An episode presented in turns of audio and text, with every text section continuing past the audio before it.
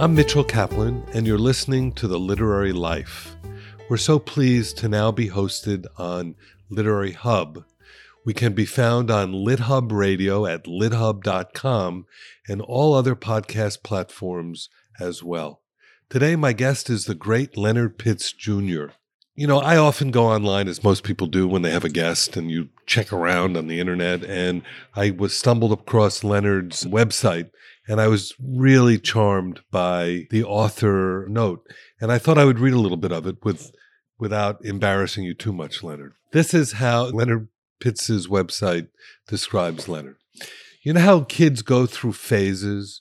You know how the average little boy or girl wants to be a doctor this week, a video game designer next week? Leonard Pitts Jr. never did that.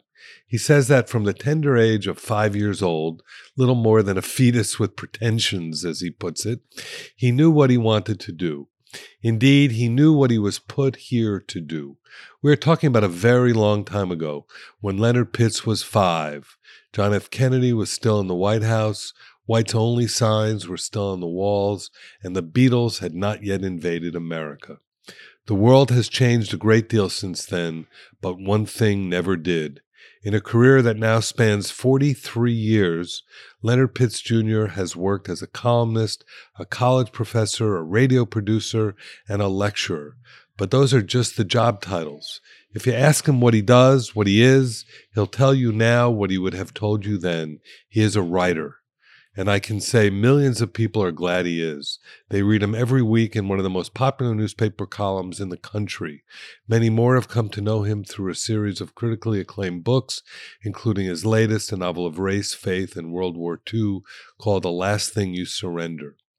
Leonard's stubborn devotion to the art and craft of words has yielded many awards, chief among them the 2004 Pulitzer Prize for Commentary. But that was only the capstone of a career filled with prizes for literary excellence. Twice each week, millions of newspaper readers around the country seek out his rich and uncommonly resonant voice. In a word, he connects with them. Tavis Smiley called Leonard Pitts the most insightful and inspiring columnist of his generation. And when Leonard won his Pulitzer, Bob Costas wondered, what took them so long?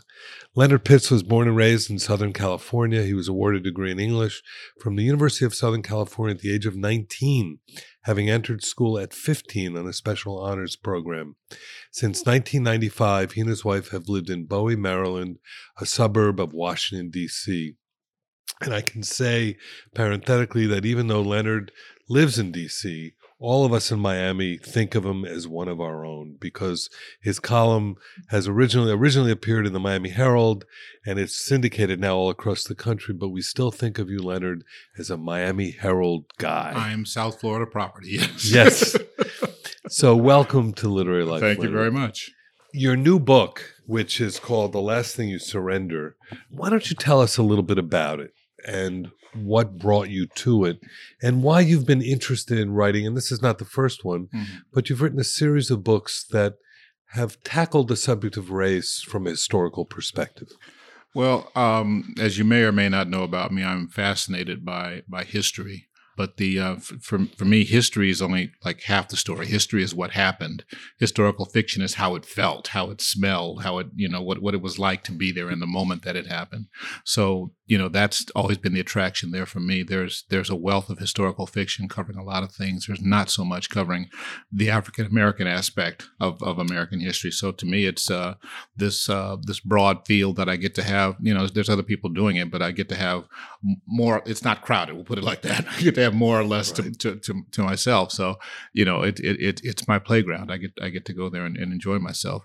Um, this particular book uh, follows uh, two families, one uh, African American, the other white, through the um, through the, the the carnage of the Second World War. It follows them uh, from Mobile, which is their hometown. It follows them into uh, the war in the Pacific, and it follows them to the war in uh, in Europe. And essentially, it's a novel about about uh, faith um, and about obviously the cost of war, but also about how we construct this thing called uh, called race. Um, one of the things that I was getting at in writing the book is that you know whether you're talking about the the Holocaust and the, and the, slaughter of the Jews, whether you're talking about slavery and Jim Crow, whether you're talking about things that don't appear in the book, such as uh, uh, the the mistreatment of L- LGBTQ people, or even the uh, Japanese uh, internment, which which does appear in the book. To me, they're all you know we we tend to view them as discrete, separate things, but to me, they're all parts of the same story and when you're when you're going through your part, you don't see it as such. Perhaps when you're when you're an African American dealing with Jim Crow or with uh, mass incarceration,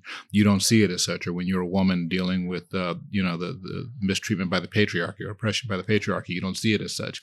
But when you really sort of step back, which is what I tried to do with this book, you see this sort of tapestry of the way we as human beings mistreat one another.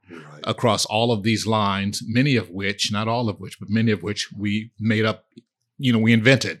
Many lines we made up are lines that we uh, many of the the lines that we mistreat people across are lines that we that we invented probably specifically for that purpose and you begin to see the roots of them all. Yeah. And it and yeah. the, the, connections that yeah. are actually made. Yeah i think they're not discrete yeah. instances. Yeah. You can't talk about the racism in world war ii right. without talking about what comes after it. Yeah and before it. Yeah. And before it yeah well. i think i think there is in, in a lot of us this idea that uh, unless i have somebody to be better than then I am not, you know, I, I, am not all that I can be. I think that there seems to be this human need uh, of some people to to to put other people down, to have somebody that they that they can put uh, that they can put down. One of the characters in the book, Earl Ray Hodges, is a guy, you know, who's very poor, not very well educated, has a physical disability. And almost, almost literally, the only thing that he has in life is the fact that he's white, and he clings to that with a with a desperation that makes him, I think, almost literally crazy. Hmm. You know, Earl Ray's uh, hatred and racism is is is so extreme that even racists look at him and say, you know, slow down there. You know, because he he he he's he clings to that so desperately. It's it's it's it's unbalanced him. And you also do something in this Mm. book too. Is is you're not only bringing characters into the into the brutality of war, Mm. but you're also showing what the home front is like, Yeah. and the and the kind of um, the dichotomy that exists there. Well, it's fascinating to me that um, after, you know, two years after Pearl Harbor, after this great cataclysmic event that supposedly brought us all together as Americans, much like, you know, shortly after 9 11, but two years after Pearl Harbor, there were race riots in um, three American, I believe it was in LA, uh, Detroit, New York, and um, and uh, in the one that I depict in the book in Mobile. I think the LA riot may have been in 44, if I'm not mistaken. I may be getting the years wrong. But, but the point is that shortly after Pearl Harbor, you know, there's all these riots over race, you know, at a time when you would think we as Americans would be pulling together. And the Mobile riot that's depicted in the book is, is particularly telling to me because this riot shuts down a major shipyard uh, at a time when you know there's a desperate need for for for weapons of war because our guys are literally you know dying overseas and yet it's more important to these to, to, to the white workers at the shipyard to defend the, the prerogatives of whiteness than it is to make sure that there's enough ships for the men who are going into harm's way in in, in the Pacific and in the uh, and in the um, the Atlantic. That to me is that's an amazing statement to me. That's an amazing statement. Your whiteness is more important than the country itself and you know it's not hard to draw a parallel from that to to right now. Yeah to more recent events. Yes. yeah. No and and what's so interesting for me to be sitting across from you right now is of course you've been dealing in your co- columns and in your newspaper work with issues of race and inequality uh, across across everything. Mm. and you've been doing that for years and years and years and years what is it what is it what how must it seem to you that now you know even after having a, a, african american president with Right. barack that now race has become one of the more defining issues of the day well everybody well i won't say everybody but some people said after uh, uh, president obama was elected in 2008 took office in 2009 well we're in post-racial america you know and you know that's sort of reflective of the fact that we always as americans and particularly white americans you know tend to think that our problem is going to be solved at a lightning bolt moment there's going to be this moment that solves everything. And right after uh, Obama uh, came into office, I interviewed Lerone, the late Lerone Bennett Jr., who's a historian uh, for uh, Johnson Publications. And I asked him about this. I'll never forget what he said. He said, I'm an old cat. You know, I'm I think he was 84 years old at the time. I, I, this isn't the first time racism has been solved. People said the same thing in 1865 after the end of the Civil War. Right. They said it after the uh, passage of the 13th, 14th, and 15th Amendments. They said it in 1954 after Brown v. Board of Education. They said it in 64 after the Civil Rights Act. They said it in 65 after the Voting Rights Act. So, so this is absolutely a pattern, you know, that that that we say, okay, done. you know, we finished this, we got it solved. Next problem. So, you know, the the election of, of President Obama, important as it was and transcendent as it was, was also part of this same pattern of us thinking that this issue is going to be solved without ever facing ourselves and doing the hard work of of, of sort of dealing with the forces that have made us uh, into the into the nation that we are, for good and for bad, frankly. Do, do you think the rise of of Trump and his followers has that in and of itself caused us to confront things that we always sort of pushed down for a long, long time. Yeah, it's made because it, he's so yeah. much out there it has made it um, impossible to ignore. you know, we, we spent a long time ignoring. Uh, you know, I've been writing this column for 24 years, 24 years. And I, if I had a dime for every person who's told me that I'm writing about something that doesn't exist, you know, in terms of race, you know, I would be too rich to sit here and talk with you, Mitch. Just, you know, like, I get told that a lot. Just the other day, I think it was Tucker Carlson on Fox oh. News oh. says that, you know, yeah, white supremacy. Uh, yeah, white supremacy doesn't exist. Uh, Jon Voight sent out a video on, on Twitter that said, uh, we solved something to the effect of we solved race long ago. So, you know, the, the, the, the, whole idea that people can sit and say that, respect, you know, theoretically respectable people can say that kind of tells you what the problem is. Is that we, we won't face ourselves. We as Americans will not face the forces that made us.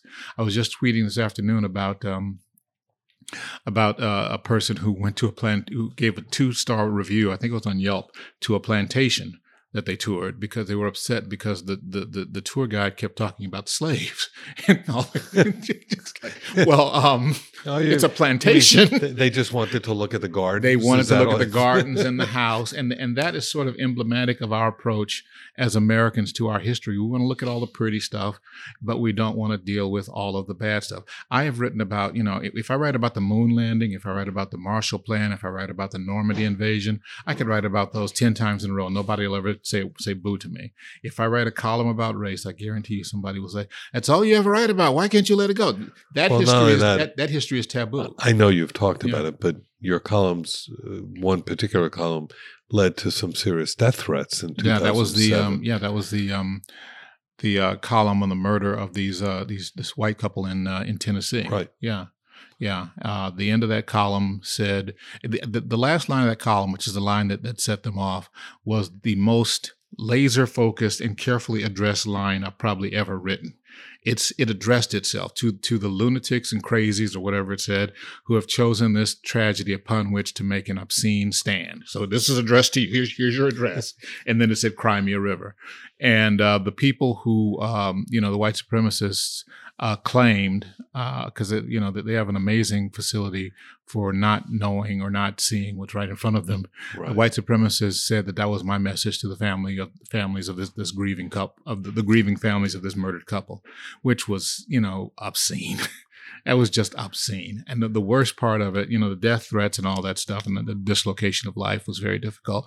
But one of the other things that, that really hurt was when I got a call from, I think it was the uncle of the murdered girl, mm. asking if I had said this about his about his niece. And I'd explained to him, no, sir, I'd never say anything like that. You know, you're you're, you're grieving. You're in a place that I could I I could never want to be, and all I can do is wish you God's grace. You know, I would never say anything like that to you. And he, you know, he, he seemed satisfied and kind of got off the phone, but it's like it was it was just it was amazing that uh, that they could take something that was you know it it was one of the things that first showed me um, how little facts matter. you know, it was it was sort of a coming uh, a sign of, of I guess where we're coming to, and I've been writing about that for a long time. But this whole idea that you can take something that is specifically addressed dear crazy people, this is to you, right. you know, and say that I'm saying this to the to the family of the murdered of the murdered couple. That was just amazing. Well, it's interesting, and because we have a president now yeah. who is, uh, you know, such an identifiable liar about yeah. just about everything, where facts don't matter. In fact, right. yeah, uh, we're I'm speaking to to Leonard in the wake of what's happened over the last number of days in, in El Paso and other places. And both Cory Booker and uh, Joe Biden have given these long talks, right. long speeches on race. And Biden's, I think, biggest applause line came where he said, uh, We need a world in which there's facts over lies. Yeah. yeah. because we've been subjected to so many untruths so far. Well, it's this whole idea that, you know, the truth is whatever I need it to be. Uh, there's this uh, retreat from critical thinking, and the problem with that is, you know, you can you can say whatever you want, and people can believe whatever they want, but the facts, none of that changes the facts.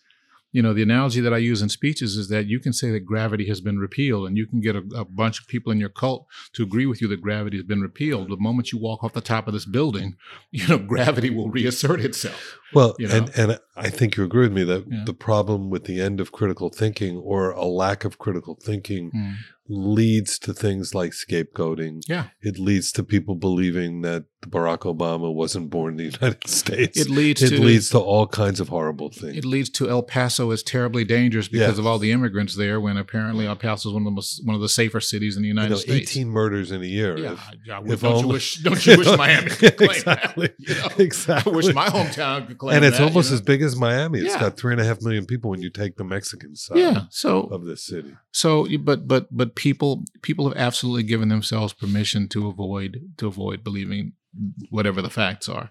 And uh, you know, I remember there was a lady that wrote me um, uh, to challenge something that I wrote, and I and I she wanted my source, and I told her my source was the New York Times, and there was a government study that said the same thing. And her, her response was, "Oh, you going to believe a study from the government and the New York Times?" Well, I'm sorry, I don't know anymore.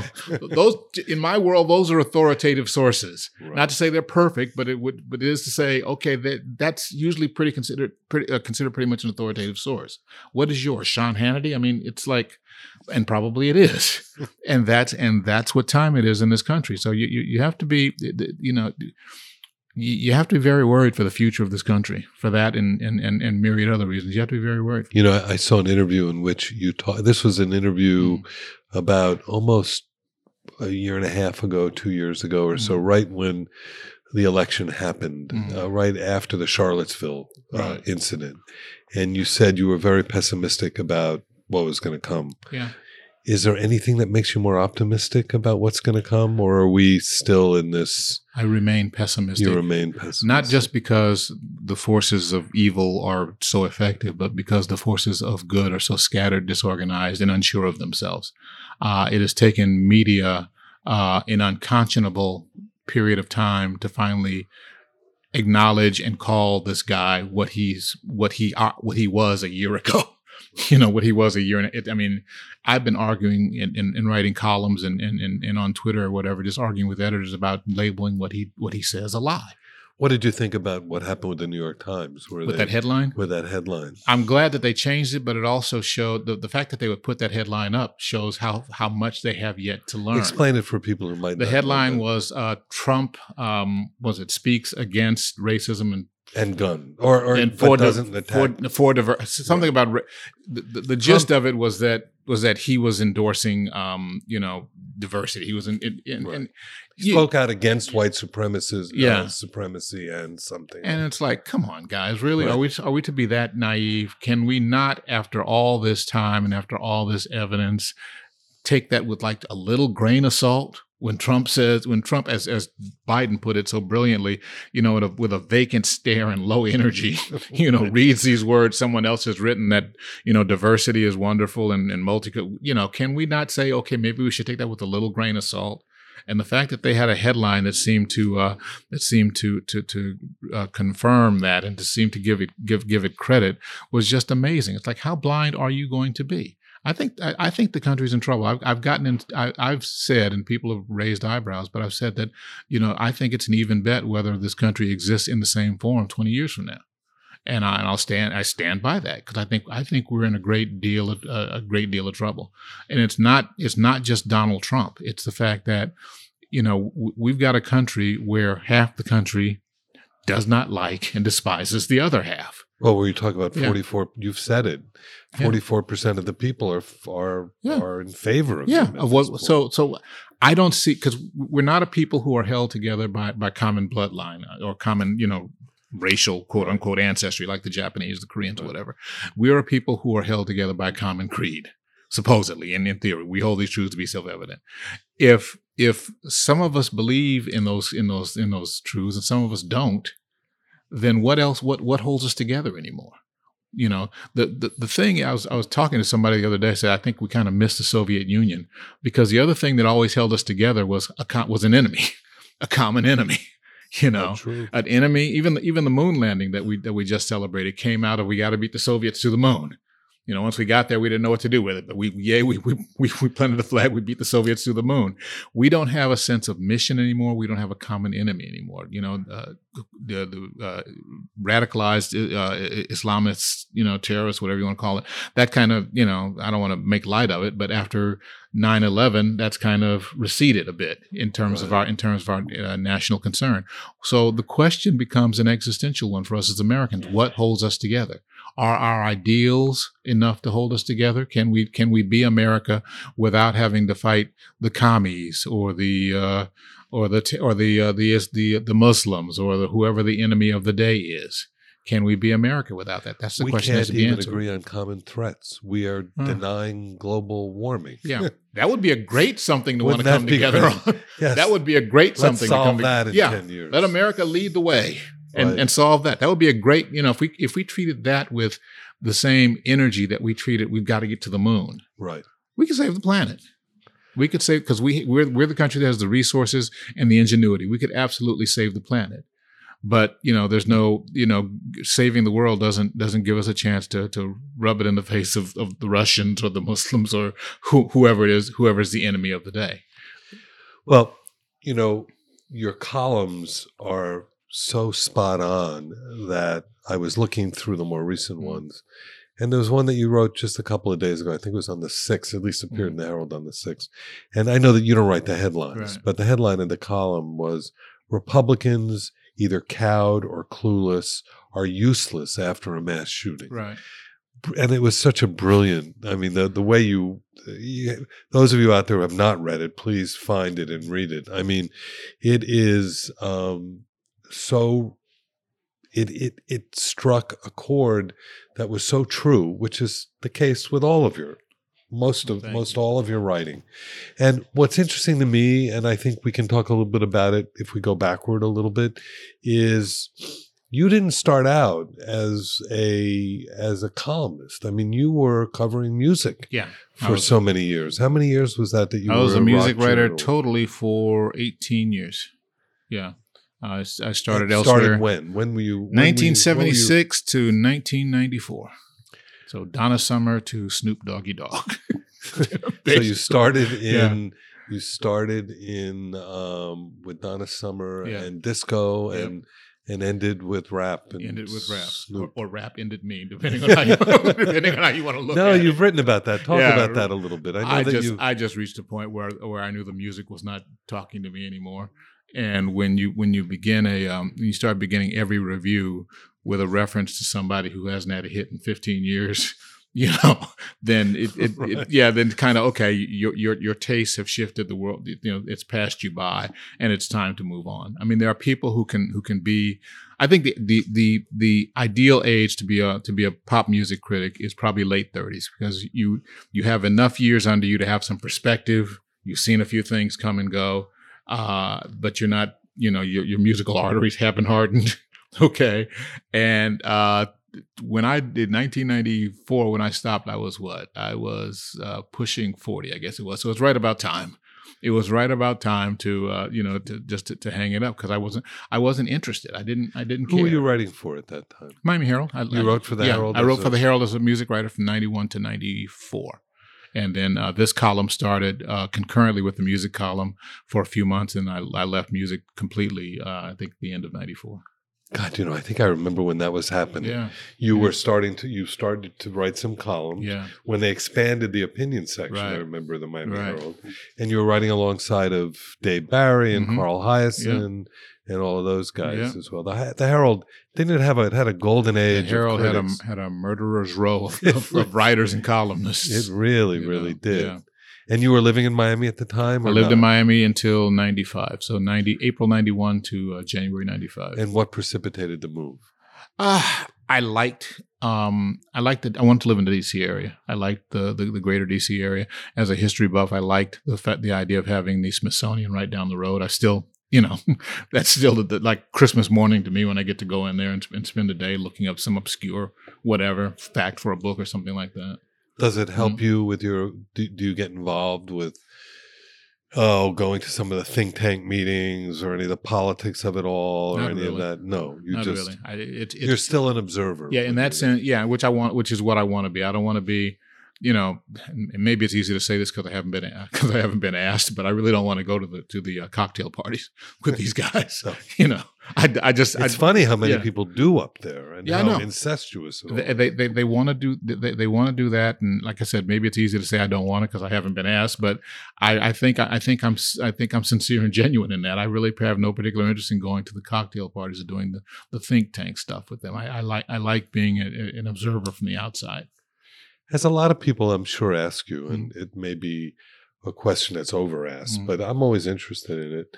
With all that's going on in the world, how do what is the process of settling on a column? I mean, how, what how, what comes together says, okay, this is what I'm going to write about, and you spend the time doing that. Uh, it's generally either feast or famine. Either there's too many topics, or there's or there's you know not topics enough. Uh, but on the days when there's too many topics, you have to live with them and and, and just sort of you know you've, you've got you've got them in your head, and then just see what bubbles to the surface. You know, something eventually is going to catch on the gears. Something there's going to be a, a lead or something that's going to that's going to come to you, and then there's going to be something after that and something after that, and you're going to realize that there's that there's something that you want to say there. Um, but it's it's really you, you, I used to have to push at it. You know, I used to really push hard at it, um, and particularly in terms of finding a topic. And sometimes when I get desperate, maybe I still do. But most of the time, I, I find it's better just to to kick back, to to graze all available news sources, see what's going on in the world, and then just let something bubble to the top. You know, see what comes to me. Now, some weeks it you know, some weeks is obvious. After the the shootings in Dayton and El Paso, there's no way I'm writing about you know anything else but Right. with that. that that that that has to be written about but other weeks it's a matter of looking at the uh, looking at the news looking at the calendar seeing what's going on my next column is on the 50th anniversary of woodstock uh, which uh, you know i didn't know if i was going to write about and i saw uh, cbs news sunday morning had a really nice piece and there was a quote by graham nash that i liked and it just sort of set off this whole chain of thought and i, I decided to make oh, that make that the column that. That'll yeah be i just filed it. It should post uh, friday night Well, and you know they're coming out with that box set, which is did you know about it? It's like thirty nine record, thirty nine pieces of whatever, either records Really? or CDs, of the entire run of what came off the stage of Woodstock, really with all of the announcements and everything else. I don't know how much I want to listen to all of that. I don't know either, but it'd be kind of nice to have. I was too young, you know. I, I you was know. too young. Yeah, too, but I'd. I'd like to. I'd like to get some. All I've seen is the snippets and the outtakes, and right. you know Hendrix doing uh, the Star Spangled Banner and all this stuff. But I'd like to. I'd like to get some better sense And of Richie it. Havens. Richie Havens, Joe. Cocker. Yeah, No, that was a glorious time. I can Yeah. see why you wanted to become a rock and roll Yeah. critic or a pop Yeah. music critic. yeah, I think that was something that all of us of a certain age, and I think I'm around the same age as Mhm. you, all of us of a certain age, rock and roll was our politics, you might Yeah. say, of the time. yeah, yeah. It was our politics. sense. It was our means of of communication. Unfortunately for me, I became a rock, uh, a, a music critic right as disco was coming in. So I. I've always, I always felt kind of cheated. Yeah, you ruined it for the yeah, rest I of us. it. Maybe it's To just me, that was the end of You know, music at that point. I got in to write about Al Green, and I ended up writing about the Brides of Funkenstein. Just- I really Right. felt, you know, hey, I didn't get, I didn't get what I came here for. That's Yeah. funny. That's really funny. But, but, but so talk about. I mean, you talk about how, you know, the columns you used to have Mm. to press for the Mm. columns. You don't have to anymore. What are you? What are you able to do in your novels that you're not able to do in your columns? Uh, expand column is um is uh you know you have more room to play around with. Uh, it's historical fiction, so it's it's based in fact. But uh, other than that, the rules are what you say they are. The truth is what you say it is. Uh, so you know you just have it's it's a lot. You have a lot more room to play. You have a lot more room to play, and it, it, to me, it's it's it's a lot more fun. I've always wanted to be uh, a novelist, even more than than as a um, than as a, a columnist. Now, novel writing was to me the the the best job that you could get. Uh, so you know, I'm I'm just I'm really happy and, and pleased. Well, you've done it this. all, yeah, and, I, yeah. and you know the reviews on this have been outstanding, and um, I know that it will resonate just as your others uh, have. What I'd like you to do, if you'd like, Mhm. I mean, I know that you're going to do it tonight when we do the event, Mhm. and I should have warned you probably, but if you would like to read a small passage from the book, if a that's small possible, passage, because and we time. like well we like doing that here just to give give our listeners some flavor of the book Okay, well, we better we better uh, tap dance while I try to find the passage that might work. well you know actually while you're looking Uh, let me ask another question because it's something i think people are going to be interested in you had a more recent example of a threat that was a very unusual threat you had a bogus 911 call right, 911 call to your house right. which could have ended with in catastrophe. Do you want to talk about that a little bit as you're Um, sure. Um, you know, it was uh, four thirty-eight in the morning. Uh, four thirty-eight, four forty-eight. I've told the story so often, I'm, I'm forgetting the time. But um, got a call before five o'clock in the morning uh, from the city of Bowie, uh, and I picked up the phone, and they said that uh, they, they identified themselves as the city of Bowie police, and said, "Have you looked outside your window?" And I you know, had a smart answer, which I didn't give them, which is who's looking outside their window at, you know, four something in the morning. Uh, and they told me that half the city of Bowie Police Department was outside. And, you know, they'd gotten, uh, they'd gotten a call that I'd murdered my wife and, uh, that I needed to come downstairs, uh, not, you know, keep the phone to my ear and, uh, you know, stay on the phone and, and come downstairs and, and, um, and come out the door. And, uh, you know, my murdered wife sits up and says, what, you know, what's going on? Who are you talking to? And I, I, I don't want to break away from from, from them, you know, because they sound very serious. But I, I put the phone very brief, you know, briefly on mute, and I tell them they say I've killed you, you know, and I need this the police they say I've killed you, and I need to go downstairs and and meet them, and uh, you know I leave her with that, and then I go downstairs and I walk out the front door, and there's a spotlight here from my right, there's another spotlight on my left, and I can't see anything really beyond that. I hear a voice telling me to come to my, to put the cell phone down come to my left. I walk to my left, maybe, I don't know, 10 paces maybe. And then they tell me to go down on my knees, which I do. And they tell me to uh, put my, you know, lace your hands behind your head, as you've seen on television, which it felt like television. Felt like we were shooting a TV show. Uh, and, uh, you know, I put my hands behind my behind my head. Somebody comes from my right and, and brings my hands down behind me and puts the handcuffs on. I remember very clearly the, the, the click. There's something there's something very final about that click, and uh, they took me uh, around to the uh, to the back of the squad car, and I told them that they'd been spoofed. And right about that time, uh, you know, uh, I heard one of their radios say We've got a woman in a house dress at the door, and my wife is at the door, and they tell her to put her hands up, and she's just like, you know, very, you know, and they they you know she puts her hands up, and they bring her over uh, you know, to near where we're standing. And I asked the guy not to have her go down on her knees because she's got, you know, bad knees and hip issues and all the rest of the stuff. And that's not going to be easy. And, um, you know, he's, he, they're very nice about it. And he says, you know, he says, okay. And uh, they clear the house. Um, my, uh, you know, the rest of the family, including my uh, three year old granddaughter. And, uh, you know, then this basically this team with riot shields goes into the house to make sure there's no corpses anywhere and then they you know they, they allow us to go back in the house and uh and they tell us you know they apologize chief of police was on scene and they apologize and tell us uh you know what's happened and uh you know it's just Did they ever track it, trace it? they're anything? supposedly still doing that i've got to call and, and get an update because i'm not really sure right. um you know what's uh you know what what's what's happening with it but uh you know it, this is apparently something that's been done to a lot of folks i'll tell you something i got i got a t- uh, twi- uh somebody tweeted me when i which i uh, mentioned that i was going to be here tonight and they said Hope, have a have a good time but watch your back yeah and i and i'm like I, I was wasn't sure if it was a threat or not. I, I went to the person's Twitter page and they seemed, you know, very lefty in their politics. So I assume it was, you know, meant in good faith. But it was like, wow, is this the world now? Is this really the world now? You know, well, there was a frightening incident up in New York Uh-huh. where a car backfired in Times Square, and and people started stampeding out Yeah, I of saw Times that. Square. I saw that. I saw that. No, this is a we're in a very dangerous time, and and you must feel it, and and you continue to write, and we thank you for it. Well, as I always tell people, no other saleable skills. so, so that's what I got to do. Okay, yeah, here it is. You got it. I need to. So this is a passage that we used uh, for a column some months back when the book first came out. Uh, this is when uh, one of the characters, Luther, um, Luther's a, is a black man who was sort of blackmailed into um, into joining the uh, joining the army, uh, and he ends up fighting with the 761st Tank Battalion. Luther's a man who's very bitter toward America and toward white America in particular, because when he was nine, he saw his parents uh, lynched, burned alive at his own at his front door, and he's just you know that sort of shaped his entire life. And this is a scene that takes place when um, he and the uh, 761st Tank Battalion uh, come to the uh, come to the gate of an unfamiliar of a of a camp that they find in um, in uh, where's this Germany? I guess it is. So let me see where I'm going to pick up here. Uh, what is it, Sarge? asked Chuck Allen as the tank came to a halt.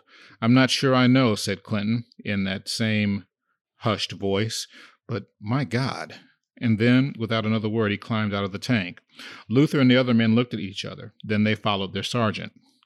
Luther stood on top of the tank. He felt his mouth fall open. He felt his mind fumble for language, but there were no words. It was a camp of some sort, barracks arranged in neat rows, and hobbling, shuffling, tottering toward them from every direction came an assemblage of stick men in filthy black and white striped prison suits. Maybe some of them were women, too. It was hard to tell. The creature seemed sexless. Dazed, Luther dismounted the tank. His mouth was still open. The creatures swarmed the colored tankers. It was difficult to believe they were even human. Their eyes were like those of small, frightened animals peering out from the caverns their eyes, their eye sockets had become. Their mouths were drawn tight against their bony jaws. You could look at them and see where tibia met patella, count their ribs by sight. They were little more than skeletons wearing rags of flesh, and their eyes gleamed with a madness of joy, an insanity of deliverance at the sight of the colored tankers. They shook clasped hands toward heaven. They smiled terrible, toothless smiles. They looked up at the Negro soldiers like penitents gazing upon the very throne of God. A woman, or at least he thought it was a woman, took Luther's hand and lifted it to her cheek, her grip was like air. She held his skin to hers, which was papery and thin, almost translucent. Her face contorted into an expression of raw, sheer sorrow, raw, utter sorrow, and she made groaning sounds he could that did not quite seem human. It took Luther a moment to realize that she was crying because her eyes remained dry. No water glistened on her cheeks. She had no tears left in her. And Luther, who had never touched a white woman before, who had never so much as brushed against one in a crowd, who had avoided even that incidental contact with a kind of bone deep terror, accessible only to a Negro man in the deep South who grew up knowing all too well what messing with white women could get you, could only uh, could only stare, stand there. I'm sorry, stand there stricken and dumbfounded as this woman pressed his hand to her cheek. He was a man who had seen his parents tortured and burned to death before his very eyes at his own front door by white people. It had never occurred to him that their capacity for bestial cruelty was not limited to the to the uh, woes they inflicted upon Negroes. But here was the proof. This poor thing whose gender he had to guess, this creature whose age might have been 16, might have been 60, holding his hand in her airy grip, crying without tears. Luther looked around. The place reeked of death and shit, a stink of putrefaction that surely profaned the very nostrils of God. Naked and emaciated bodies lay stacked in piles exactly like cordwood, only their gaping mouths and sightless eyes attesting to the fact that once they had been human and alive. Flies droned above it all in great black clouds, a few of them occasionally descending to walk in the mouths and eyes of the dead. At length the crying woman got hold of herself. Luther gently took back his hand. She gave him a shy, weak smile, touched her feathery hand to his shoulder, some sort of thank you, he supposed, and wandered slowly away. Luther watched her go, still dazed, still failed by language, and he still struggled to understand. It never occurred to him, not even in his angriest, most bitter imaginings, that something like this was even possible. How could white people do this to white people? How could anybody do this to anybody? So powerful. Thank you. The book is The Last Thing You Surrender. Leonard Pitts, thanks for being on the Literary Life. Thank you, sir. My pleasure.